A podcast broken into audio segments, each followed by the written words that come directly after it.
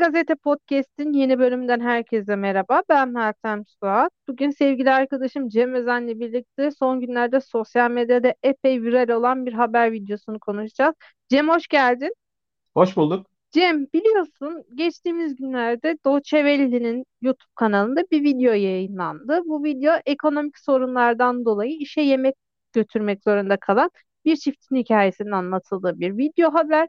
Ancak video yayınlandıktan sonra pek çok kişi sosyal medyada işe yemek götürmenin yurt dışında normal olduğunu söyleyerek bu videoya tepki gösterdi. Sen ne düşünüyorsun bu konuda?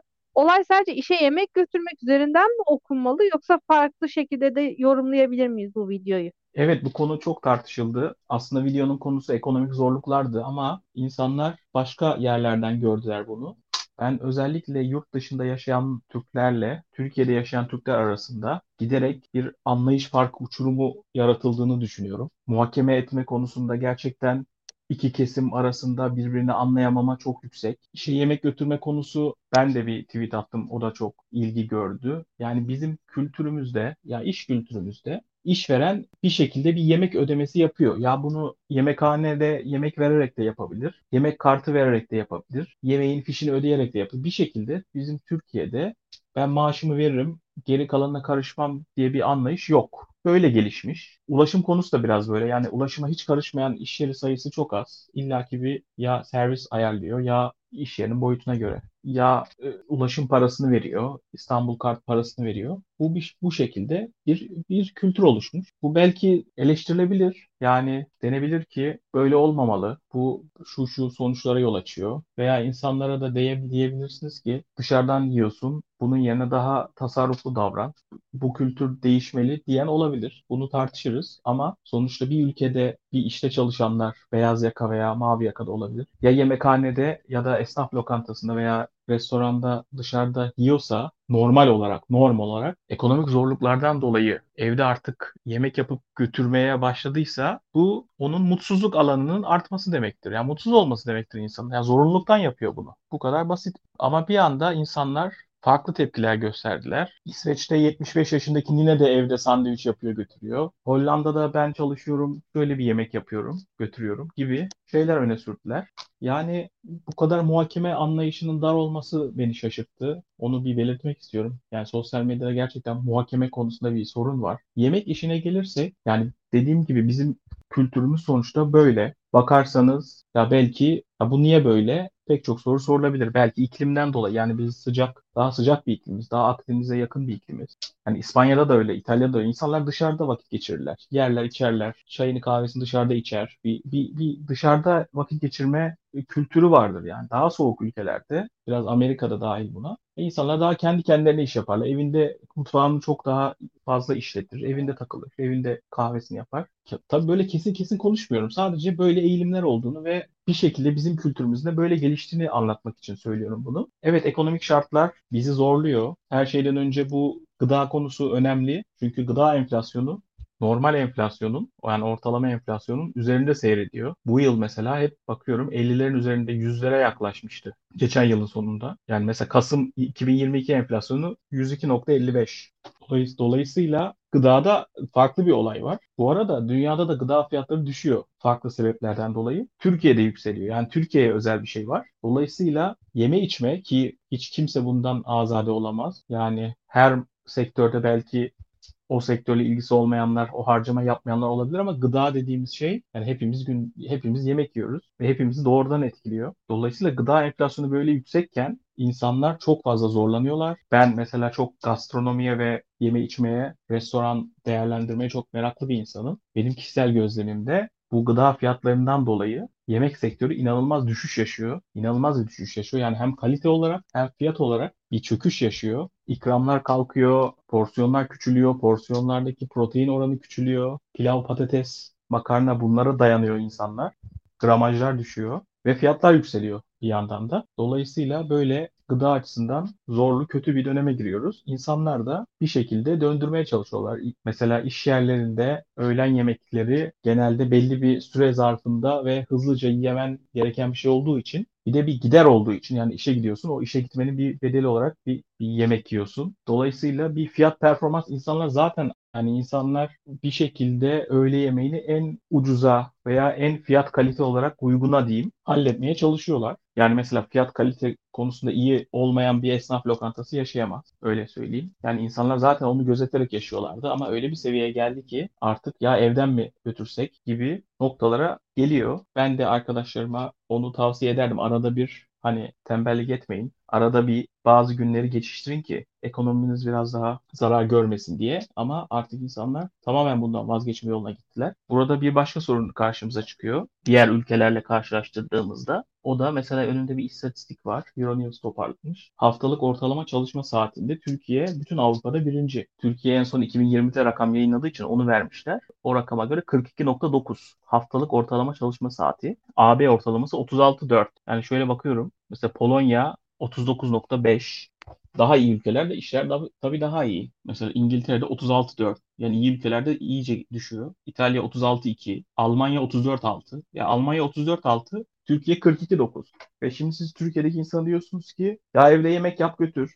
Ben Almanya'da yapıyorum veya Norveç'teki teyze yapıyor. Sen de yap diyorsunuz. Dediğim gibi burada büyük bir muhakeme açığı var. Büyük bir anlamsızlık var. Buradaki temel konu Türkiye'de insanlar giderek daha büyük bir ekonomik zorlukla karşı karşıya. Gıda konusunda bu zorluk daha da yükseliyor. İnsanlar artık kendi kültürlerini, alışkanlıklarını bırakarak başka şekilde yaşamaya zorlanıyor. Bir de son şunu söyleyeceğim. Yani bu anlayış ne var ev, git evinde hazırla. Kahveni evinde yap. Böyle bir giderek böyle survive moduna doğru ilerliyoruz ve hepsinde de bir, bir, bir açık bulunuyor yani. İşte tatil yapma, restorana gitme, kahve içme, e, hobi yapma. Eş, yani insanlar niye yaşıyorlar ki o zaman? Yani insanları böyle bir sanki makine robotmuş gibi ye iç, yediğine içtiğine de şükret, dua et. Bunu bulduğuna şükret. Yapmasan ölür müsün? gibi bizi hayatın anlamından uzaklaştıran, böyle köle gibi yaşatan bir insan modeline doğru sanki sürüklemeye istiyorlarmış gibi. Evet dediğin doğru o kölelik kısmına geleceğim. Şimdi hani dedin ya mavi yakalılar hani görece yemekhaneye gidiyorlar. Evet aslında şöyle bir şey var ki asgari ücrete zam geldi şu an mavi yakalılar mutlu. Memur zammı var görece memurlar mutlu. Ancak hani bu ikisinin arasında kalan beyaz yaka dediğimiz o okumuş görece hani e, entelektüel seviyesi yüksek ve genelde özel sektörde çalışan bir sınıf var. Artık beyaz yakalı diye bir sınıf kalmadı. O videoya diyorlar ya sosyal medyada işte ne var ki evden yemek götürmek yurt dışında hep böyle yapılıyor diye. E tamam ama o beyaz yakalı insanlara evet şirketleri yemek kartı veriyor. Ancak birçok beyaz yakalı tanıdığım ki benim de arkadaşlarım hani beyaz yakalı sınıfına dahil senin de arkadaşların beyaz yakalı sınıfına dahil yemek kartlarını markette ev alışverişi için kullanıyor. Öğle yemeğini diyor ki bir şekilde geçiştiririm. Şimdi sen de ben de devlet okulunda okuduk değil mi canım? Devlet üniversitesinde okuduk, devlet lisesinde okuduk de, ve ilk öğretimi de devlette okuduk. İkimiz de hani bu devlet tarafından devlete faydalı bireyler olarak yetiştirildik, okutulduk. Ama şu an ben 28 yaşında bir insanım. 28 yaşında İstanbul'da yaşayan bir genç kadın olarak ben seninle dışarı çıktığımda eğer dışarıda bir yerde öğle yemeği ya da akşam yemeği yemek istiyorsam minimum 300 lira para harcamam lazım. Şimdi bunu her gün yapamazsın. Artık bir sosyal hayatı kalmıyor insanların. E, bu akşam yemeği dışarıda yiyeyim diyorsun. Hani bugün geçiştireyim ya da dışarıdan söyleyeyim diyorsun. Artık yani ben tün, dün gördüm Twitter'da bir nohut dürüm satıyor. E, caddede bir restoran 150 lira nohut dürüm menü. Yani nohut dürüm dediğimizde ekmeğin arasında nohut sürülüp verilen bir hani gıda, gıda bile değil. Bu bile 150 lira. Minimum 150 lira akşam yemeği. E bunun daha hani ev kirası var, kişisel bakımı var, çocuğun varsa çocuğun bakımı var. Yani artık o okumuş kesim için okumak hiçbir şey ifade etmiyor. Yani diyorum ki ikimiz de hani o görece iyi okullarda okuduk, iyi eğitimler aldık, çalıştık, ettik. Ama şu an ikimiz de dışarıda yemek yemek istediğimizde yani iki kişilik bir yemeğin maliyeti en az hani 600-700 lira para ki bu hani çok or, e, görece orta sınıf mekanlar için geçerli. Daha da yüksek mekanlarda gecelik 1000-1500 lira para harcamak demek. Artık öyle bir fiyat algısı şaştı ki insanların. Hadi diyorsun tamam öğle yemeğini evden götür. Yurt dışında da böyle yapıyorlar. Yani bir pazara çıktığında bir kilo domates olmuş 30 lira. Yani bir kilo pırasa alıyorsun 30 lira. Artık öğle yemeğini evden götürsen bile onun bile maliyeti hani dışarıda yemek aynı şekilde oluyor. Tamamen hani öğün geçireyim ya da geç, e, yemek yiyeceksem doymak için yiyeyim, temiz beslenmek için yemek yemeyeyim. Tıpkı senin de dediğin gibi bir Survivor parkurunda hayatta kalmak için. Ya bizim yaşıtımız insanlar yurt dışında, Avrupa'da, Amerika'da hani gelecek için farklı planlar yaparken biz şu an kendi aramızda arkadaşlarımızla KDV zammı gelecek önümüzdeki ay. Aman işte şampuan stoklayalım, diş macunu stoklayalım şeklinde yani bir erzak stoklama yarışına giriyoruz. Neden? Çünkü dediğin gibi bir Survivor parkurunun içindeyiz. Tamamen hayatta kalmak için yarışıyoruz.